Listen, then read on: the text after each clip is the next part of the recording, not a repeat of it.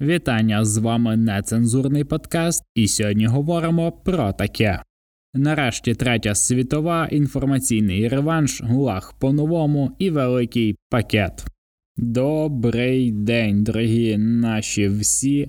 Ну що ж, радий вас вітати. Дякую за те, що завітали, присвятили цілих 30 хвилин свого насиченого життя для того, аби з нами нецензурно, непрофесійно і дуже дуже поверхнево поговорити про ці події, які відбуваються навколо нас. Звичайно, що не забудьте підписатися на цей подкаст на платформі, де ви його слухаєте. Можете навіть там якусь вподобайку поставити йому чи оцінку. Це допоможе нам знаходити нових слухачів. А це, звичайно, що для нас важливо. Але менше про нас, давайте більше про те, що навколо. Вітаю вас, браття і сестри. Почалася нарешті третя світова війна. Те, що всі так довго хотіли, боялися, переймалися, намагалися відкладати, відтерміновувати, але не варто вже не варто цього робити. І коли ми два роки тому Україна говорила, що ось третя світова війна, вона вже зараз зараз почалася. Вона зараз триває, вона вже йде тут, і це в черговий вже блять в третій раз вона проходить по території нашої держави, як і Перша світова, як і Друга світова війна, і от уже третя йде на наші території.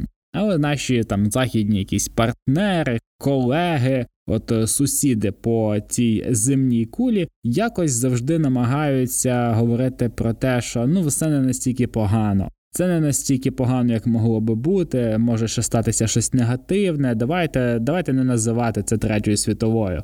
Але війна прийшла з того боку, звідки здавалося б, ми всі могли очікувати з Ізраїлю, який, наче як прийнято говорити, воює там 70 років. Постійно в стані війни, війна там не припиняється, надзвичайно просунута в військовому цьому плані країна з підготовленими бомбосховищами, з підготовленими військовими, з там неймовірною системою ППО, залізний купол і так далі, і тому подібне. Але людям з Палестини, в цілому Хамас, Ірану і багатьом іншим антиподам Ізраїлю якось було на це начхати. Тим паче, що цей напад був якраз в роковини після такого ж самого зухвалого нападу, там 50 років рівно, і Ізраїль якось так знаєте, ізраїльська розвідка Мосад якось трошки прогавив цей е, такий момент, коли там їх почали брати на штурм на мопедах, на квадроциклах, на парапланах. Е, ну, звичайно, що там багато хто може сказати, що десятки тисяч ракет запускав от Хамас по Ізраїлю, але хлопці, дівчата. Якби Хамас, Палестина, воно не має таких так технологій, як Росія, навіть близько. Це не балістичні ракети, це не гіпрозвукові кінжали, це навіть не старенькі оці хашки, які часто про нас прилітають, і навіть не іранські безпілотники. Це всього-навсього РСЗВ. Так, вони смертельні, це все ж таки зброя, це все таки ракети, але це навіть близько не те, що переживає Україна кожного дня. І якраз от скоро буде річниця того, як ми переживали ці масовані ракетні удари по нашій енергетичній інфраструктурі.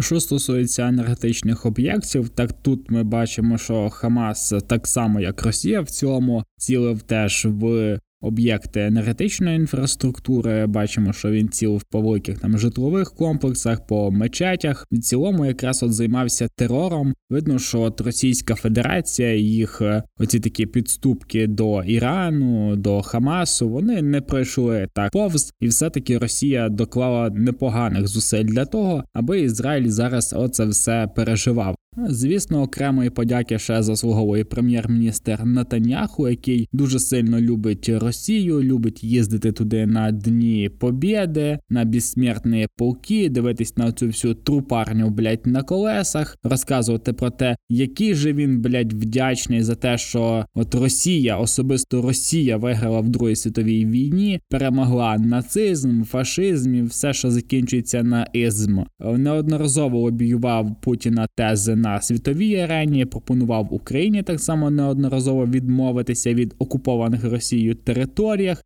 Виступав проти того, щоб Україна відвоювала свої території, і навіть, от бачите, так намагався от протиснути все таки лінію Путіна, що стосується от будь-яких окупованих територіях війни. і от на цих всіх щаблях займав позицію Російської Федерації, не дивлячись на те, що Російська Федерація просто використовує Ізраїль, євреїв для того, аби позиціонувати себе як борця з нацизмом, при тому неодноразово заявляючи і якось отак опонуючи євреям в тому, що Гітлер сам був євреєм, що євреї самі винні в Голокості, що вони мають дякувати завжди Росії, тому що вона їх наче врятувала, і тому подібне. Ну але Бог буком не б'є, і Ізраїль пожинає те все, що він отак тяжів до Російської Федерації, тому що саме ЧВК Вагнер тренували зараз оцей Хамас, е, надавали озброєння їм. Допомагали підготуватись, підготовувати штурми, вчили цих бійців. Я розумію, що багато хто зараз говорить, що це папуаси з двома калашами, але це аж не так. Звичайно, що є люди, які там без броні, тільки з калашами роз'їжджають по містах і так далі. Але є на фотографіях, на відео багатьох видно хороших, навчених, злагоджених бійців, які з хорошою західною апаратурою, в броні, в касках, з тепляками деякі. Звичайно, що не всі так страшно одягнуті, як би мали бути, але видно, що це налагоджені групи, які проходили злагодження, які вміють працювати в міських забудовах. І це, знаєте, аж ніяк не якісь от е, такі недомірки, просто зброю, якісь терористи, які більше жертвують собою, ніж воюють. І таких людей навчали. Таких людей навчав Іран, таких людей навчав ЧВК Вагнер, Росія. І зараз ми трошки згодом поговоримо про інформаційну атаку, яка одразу ж почалася після цієї війни. Але що відбувається зараз? Зараз Натаньяху навряд чи він зробить висновки з своїх оцих зв'язків з Російською Федерацією, але він вже дуже швиденько впав на телефон до Зеленського, почав брати в нього якісь рекомендації, як краще вчиняти, що краще робити. Одразу зізвонився з Олафом Шольцом, поспілкувався з сенаторами. Там Сполучені Штати вже дуже швиденько виділили військовий пакет допомоги в розмірі цілих 7 мільярдів доларів за один раз. Підігнали авіаносець, підігнали туди підводний човен для того, аби знаєте, трошки виразити свою занепокоєність. Проте в Україні, коли перших півроку йшли надзвичайно жорстокі бої. Де ми фактично все робили своїми силами, тому що всі країни були впевнені, що ми впадемо. Такої занепокоєності, конкретно в такому плані з авіаносцями і з підводними човнами, чомусь не було. І 7 мільярдів доларів одразу теж не було. І ця вся підтримка так швидко приїхала з заходу, не дивлячись на те, що Ізраїль в цілому не є дуже милосердним до терору на своїй землі. Нетаньяху одразу заявив, що ми зрівняємо з землею ваші міста. Ми зрівняємо з землею Палестину, ми зрівняємо з землею сектор Гази, ми зрівняємо з землею всі угруповання Хамас, які ми знайдемо. Ми перемішаємо людей з піском. Не буде ні води, ні харчів, будуть просто руїни. Вже зараз від МОЗ Палестини є інформація про більш ніж 600 людей вбитих, 90 з них діти і близько трьох тисяч скалічених людей. І Захід підтримує таку політику. Захід надає озброєння, захід надає гроші, Захід підганяє власне озброєння до берегів Ізраїлю для того, аби висловити свою підтримку. Це виявляється, Україні можна ставити умови, як воювати, як саме брати в полон, як треба з ними поводитись, скільки грамів крупи має з'їдати військовополонений і так далі, які там мають бути умови. В Україні такі умови цілком можна ставити. Але Ізраїль, який вирішив просто стерти цілі поселення з лиця землі, навпаки отримує тільки одні привілеї. Так може ми просто недостатньо жорстокі по відношенню до росіян, так може ми ще недостатньо розлюднені, аби на нас вішали ці ярлики людей, які перетворилися і стали схожими на росіян. Так може ми навіть ще не дійшли до тої точки, де ми могли би бути хоча б наблизитися до Ізраїлю. Тому що ми бачимо, що євреї як ніяк цілком свідомо знищують ворога абсолютно будь-якого віку, абсолютно будь-де, чи то цивільних, там, чи то військових, чи то терористів, чи когось іще. В цілому про ізраїльський конфлікт то це все. Більше ми до нього повертатися не будемо. Він мені не цікавий, він навпаки нам мені здається, що максимально нам невигідний, тому що це зміщення фокусу в сторону іншої війни, яка вже така стала, до якої всі звикли, що є от певні терористи, вони відповідають своєму образу. Ну а у нас тут, бачите, зараз якась така другорядна річ. Я хотів просто більше уваги привернути до того, що виявляється, можна вбивати свого ворога, і неважливо, скільки йому буде років. Чи 9, чи 10, чи 15, чи 35, чи буде він зброєю, чи це буде цивільний.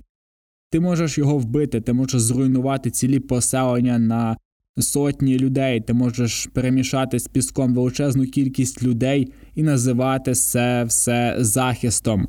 Ти можеш руйнувати величезну кількість інфраструктури, запускати величезну кількість ракет, і все одно тебе буде підтримувати захід. Не обов'язково воювати доброчесно, не обов'язково бути дартаньянами, не обов'язково відноситися адекватно до людей, які захоплюють твою територію, вбивають твоїх людей. І Ізраїль цілком це все нам показав наочно. Ще більшою наукою для нас є те, що рано чи пізно будь-який заморожений конфлікт, неважливо скільки йому 8, 9 чи 50 років, він все одно перетвориться на одну масовану ракетну атаку. Неважливо те, на яких ти стосунках з Російською Федерацією. Чи ти приїздиш до нього на оці мітинги, блять, паради, марші побєди, дивитися на цих ходячих мерців і так далі. Неважливо, які у вас стосунки, неважливо, скільки росіян буде в твоїй країні, все одно Російська Федерація тебе зрадить. Як сказав Альдер Муджабаєв, Росія ніколи не пробачає спроби подружитися з нею. Далі поговоримо про інформаційний реванш, який Російська Федерація намагається взяти. І от ми бачимо непогану таку підготовлену інформаційну кампанію, інформаційну спецоперацію, як це зараз модно називати, з дискредитації України. Російська Федерація після того, як вона ну, дуже щільно так висоснула на початку війни, коли ми просто закидали їх фотографіями трупів їхніх мальчиків, коли ми просто знищили моментально міф про російську армію, про їхнє оснащення, величезними кількостями знищили російську техніку.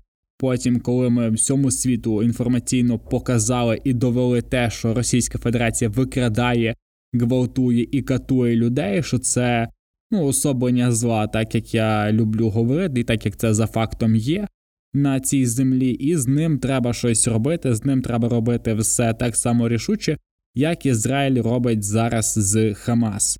Проте Росія трошки відновилася від оцих всіх інформаційних блоуджобних справ і вирішила взяти реванш і продовжувати інформаційну атаку. Вона всіляко намагається якось перервати наше постачання озброєння з заходу в Україну, тому що вона розуміє, що далі буде війна економік і далі буде війна ресурсів. Російської Федерації не так багато місць, звідки вона може черпати ресурси. Ми бачили вже підписані контракти з Північною Кореєю, їхні там неїбацькі от співробітництво, інтеграція. Коротше, хуєта піздець. Потім ми бачили їхню співпрацю з Іраном, які теж їхні тепер стратегічні партнери. Папуа Нова Гвінея і ще там кілька країн, Ерітерія, звичайно, що, ну і може деякі країни, які закінчуються на стан. Хоча я думаю, що там Російська Федерація склади вже потрошки починає потрошити або вже спотрошила.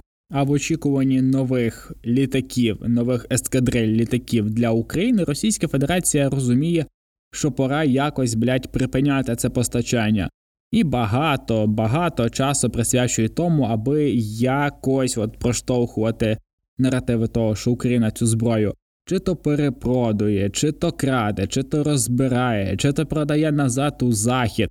І ми десь ну скільки місяців зо три, а то й чотири тому говорили про те, що Російська Федерація захоплену зброю заходу на території України під час боїв, там якісь стінгери, енлави, Джевеліни, те, що вона позахоплювала, хоча от цим найбільше вона хвалилася, коли захоплювала тубос від Енлав. Оце для Росії було, блядь, вершиною перемоги. Ми бачили кілька захоплених бронемашин, ми бачили там якісь не пам'ятаю, чи то кілька танків, чи то кілька БТРів, захоплених росіянами в українців. Не бачу якогось там Хаймраса, блядь, чи там не знаю Цезара, чи може якусь не знаю іншу САУ. Нічого такого серйозного, але Російська Федерація максимально прикладає зусиль для того, аби дискредитувати Україну через те, що вона буцімто розбазарює озброєння, і, звичайно, що корупція, корупція в українців зверху, знизу, зсередини, ззовні, всередині. Всюди корупція, все крадуть, гуманітарки нема, озброєння немає і так далі. І Сполучені Штати спочатку трошки з насторогою до цього віднеслися, потім зробили от спеціальний законодавчий орган, і потім вже самі говорять, що блядь, якщо би там справді була така корупція, то ми би не бачили тих всіх успіхів на полі бою. Ми не бачимо ні одного новітнього зразка захопленого озброєння заходу, яке захопила буцімбито Росія. Цього немає. Але голос російської пропаганди досить гучний. Вона має багато своїх таких ручних журналістів в багатьох. Виданнях в світі, в провідних виданнях інформаційна ця агентура в неї дуже широка, і що що з інформацією вона працювати вміє. І от зараз оцей черговий такий класний розгон, який ну справді виглядає добре, продумано, грамотно навіть про те, що Україна перепродує терористам, які от нападають зараз на Ізраїль, озброєння, яке Україні передає Захід. І що треба зробити? Правильно не давати Україні озброєння, аби його не мали терористи. Ну це справді звучить абсолютно так да притомно, і при тому, що ми з вами вже неодноразово говорили, що Російська Федерація передає західні технології, які вона змогла захопити на території України Ірану. Що Іран над цим працює? Іран дивиться на безпілотники, Іран дивиться на ПТРК різні, які в Іран привезла Росія. В Ірану є якісь технології. ми Бачимо, що вони роблять шахеди, вони роблять ракети. Російська Федерація Іран посилюють постійно технологічну співпрацю. Це стосується озброєння в першу чергу. Тому абсолютно не дивно, що Росія вирішила використати деякі захоплені зразки західної зброї в цьому конфлікті проти Ізраїлю. І це справді достатньо розумно. Але є один невеличкий пройоб.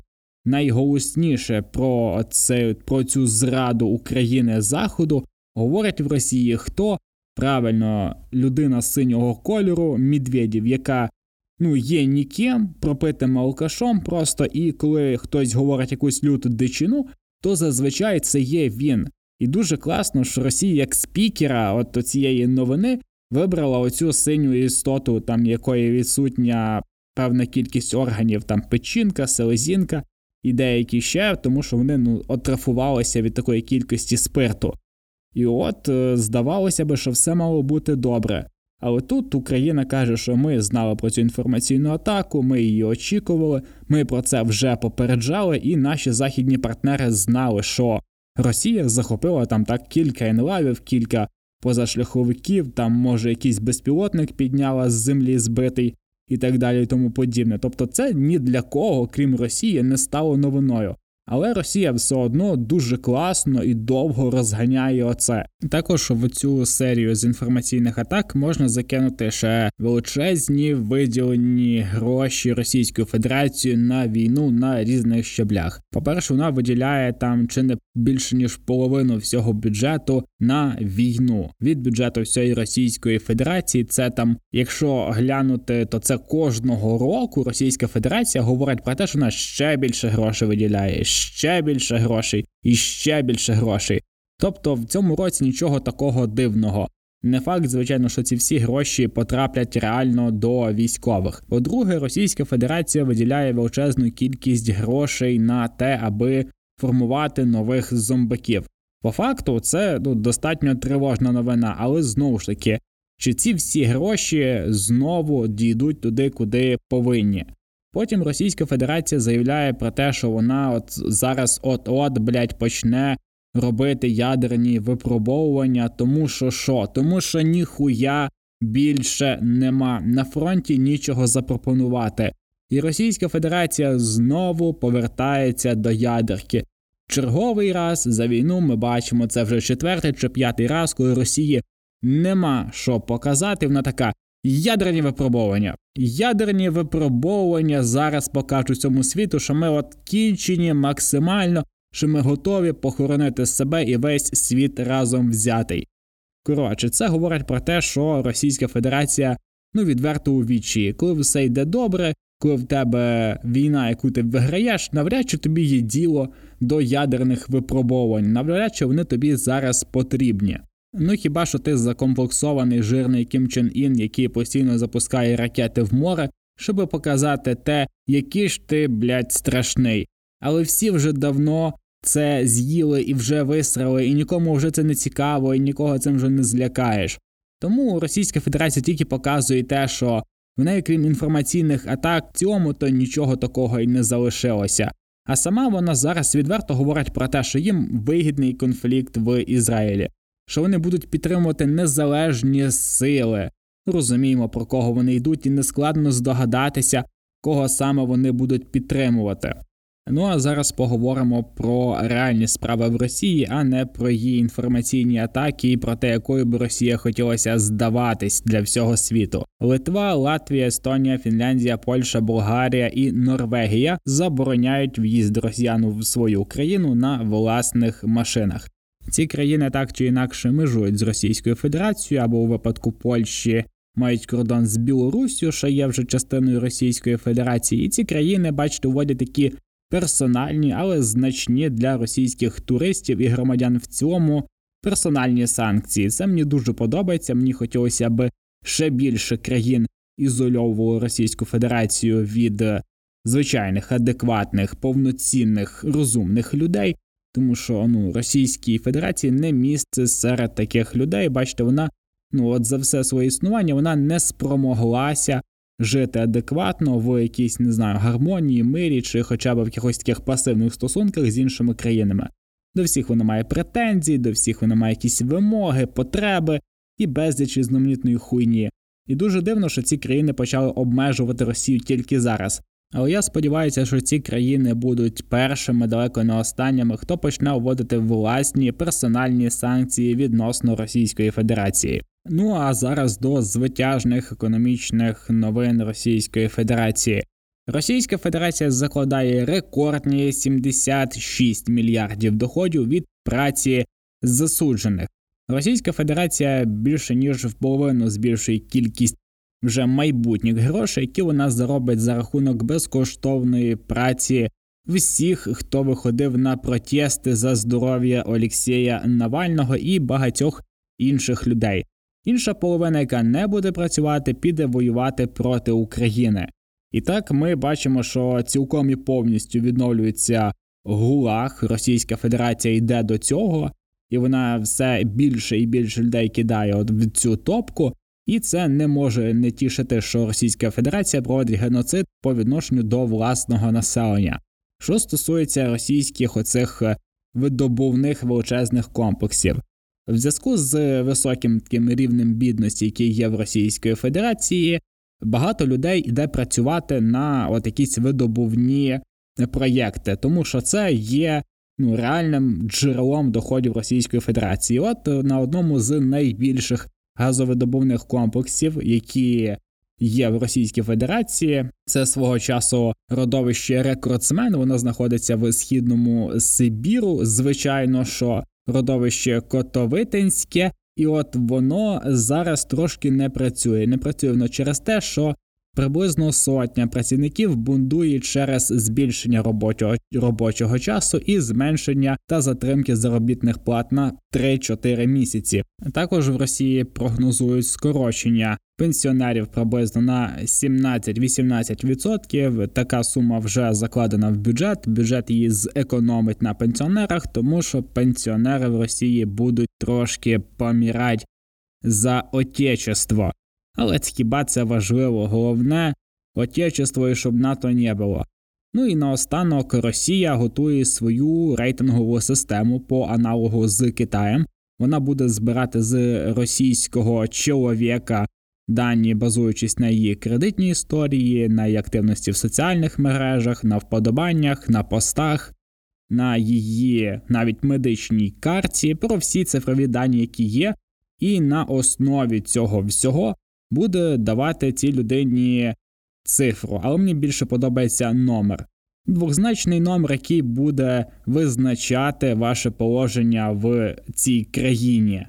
Ну що ж, я гадаю, що це ну справді непереможні кроки до надпотужної держави, особливо за китайськими локалами, і готуємося до того, що Росія буде все більше і більше нагадувати гулаг. Ну а для того, щоб це поняття гулагу закріпити, Путін відновлює проект будівництва дороги через Сибир в Китай.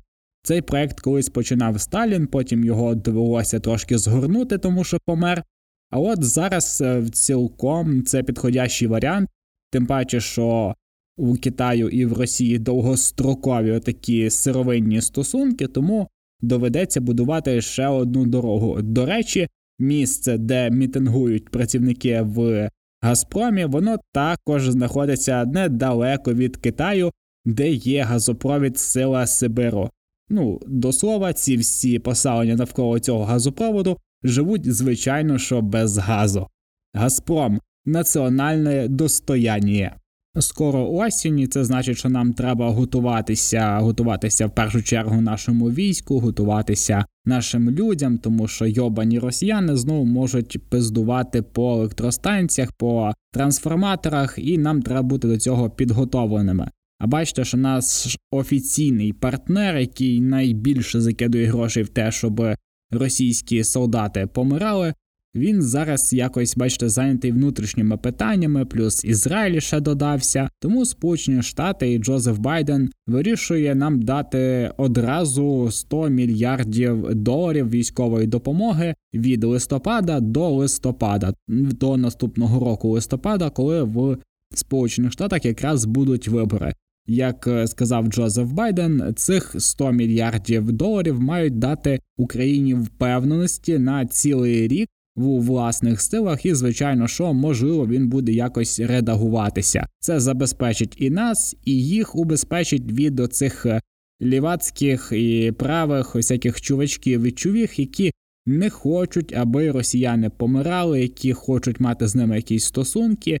І ви знаєте, що таких людей в Сполучених Штатах є достатньо. Ну а декотрі з таких навіть намагаються балотуватися вже в другий раз в президенти Сполучених Штатів. Звичайно, в першу чергу це Трамп, це його син, який теж намагається щось там ньоркати, розказувати про війну в Україні. Це такий лідер думки, як Ілон Маск, це величезна кількість і трампістів, і серед демократів є люди, які проти допомоги Україні. І саме тому можливий варіант, коли військову допомогу, коли ці військові пакети об'єднають. Саме от про такий крок заявив один з посадовців, який залишився анонімним, і він говорить про те, що можливо буде таке рішення, коли ці два пакета для допомоги цим країнам Ізраїлю і Україні об'єднаються в один для того, аби не було ніяких протиріч, тому що є люди, які хочуть допомогти Ізраїлю в Сполучених Штатах, і є люди, які хочуть допомогти Україні. І звичайно, що є противники одного і другого, але які хочуть допомогти, наприклад, Ізраїлю, але не допомагати Україні, і навпаки. Саме тому, можливо, цей величезний військовий пакет, і до нього додасться ще трошки для Ізраїлю, об'єднається в один, аби виключити противаги одного і іншого. Ті, хто захоче голосувати за підтримку Ізраїлю, проголосують так чи інакше за пакет допомоги для України, і так само в зворотню сторону. Ті, хто хоче допомогти Україні, проголосує разом за такий масштабний пакет і для Ізраїлю. А це вже вигідна новина для України, тому що, бачите, все-таки у американців є от певний збірний образ того, як виглядає терор, як виглядає тероризм. Вони ще всі до сих пір не можуть прийти до того, що найбільшою терористичною країною є Російська Федерація, але вони чітко і от дуже влучно бачать цей образ тероризму от в нападі на Ізраїль. І Тому от Сполучені Штати заявляють, що вони будуть чітко і послідовно підтримувати свого одного з найближчих союзників. Це не про Україну, це про Ізраїль. І те, що ми будемо отримувати свою вигоду з цієї підтримки, є дуже дуже добрим. Крім того, ми бачимо останніх кілька місяців таке значне посилення ППО України. Ми бачимо ще кілька установок Петріот ППО з Німеччини. Ми бачимо ще додаткові пускові установки ППО Хавк з Іспанії. Також ми бачимо додаткові військові пакети допомоги з Британії, з Сполучених Штатів, з Литви, і також ми читали про 140 чи там 180 мільярдів євро допомоги у разі вступу України в ЄС. Це поки що перспектива, але ППО ми отримуємо вже зараз. Про 100 мільярдний пакет військової допомоги на цілий рік ми говоримо вже наступного місяця, тобто у листопаді. І це, знаєте, є достатньо непоганим. Так що ми спробуємо витягнути якомога більше користі, якомога більше потрібних нам речей з Сполучених Штатів, тим самим спокійно затуляючи писки таким людям, як Трамп, як Маск, і оце все коду, яке вважає, що в Україні насправді війни немає, а з Росією треба рахуватися і домовлятися. Ну а на цьому в нас все. Дякую вам за приділений нам час. Обов'язково підписуйтесь на цей подкаст. Зустрінемося вже через тиждень.